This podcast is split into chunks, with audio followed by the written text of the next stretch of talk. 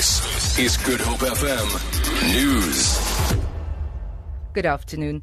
The Institute for Security Studies says National Police Commissioner Riah Phiyega should be suspended with immediate effect. This follows the Marikana Commission's report recommending that an inquiry into her fitness to hold office be instituted.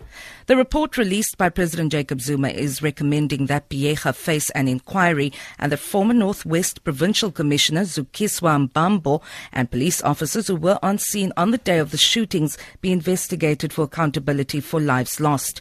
General Has until the end of next month to respond to the President's letter informing her of the establishment of inquiry into her fitness to hold office.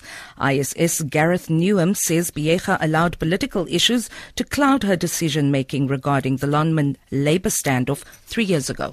Well, it would be very prudent for the President, as soon as he receives her response on the 31st of July, to suspend her as a matter of urgency pending the outcome of an inquiry.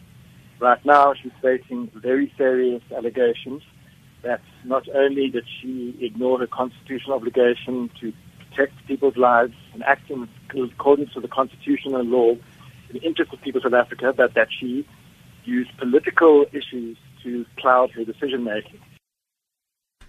COSATU unions and government have signed a new three-year wage deal that will give the workers the 7% wage increase that the two parties initially agreed on.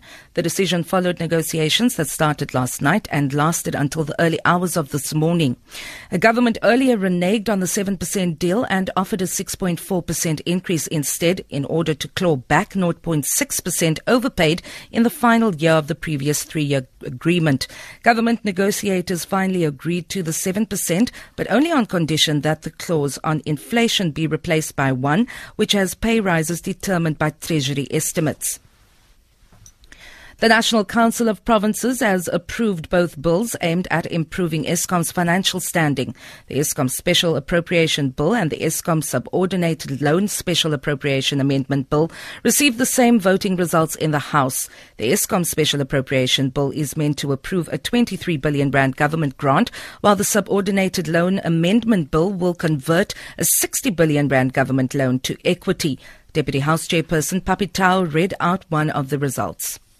So, honorable members, 25 members voted in favor, 11 against, and one abstention. The majority of members voted in favor. I therefore declared of the bill as agreed in terms of Section 75 of the Constitution. At least 30 people at a African Union military base in southern Somalia have been killed in an attack by Al-Shabaab fighters. A suicide car bomber drove into the main gates of the base in Leego. Al Shabaab says it has captured the base, but the African Union mission in Somalia says their troops are still fighting the militants. For Good Hope FM News, I'm Vanya Kluter-Collison.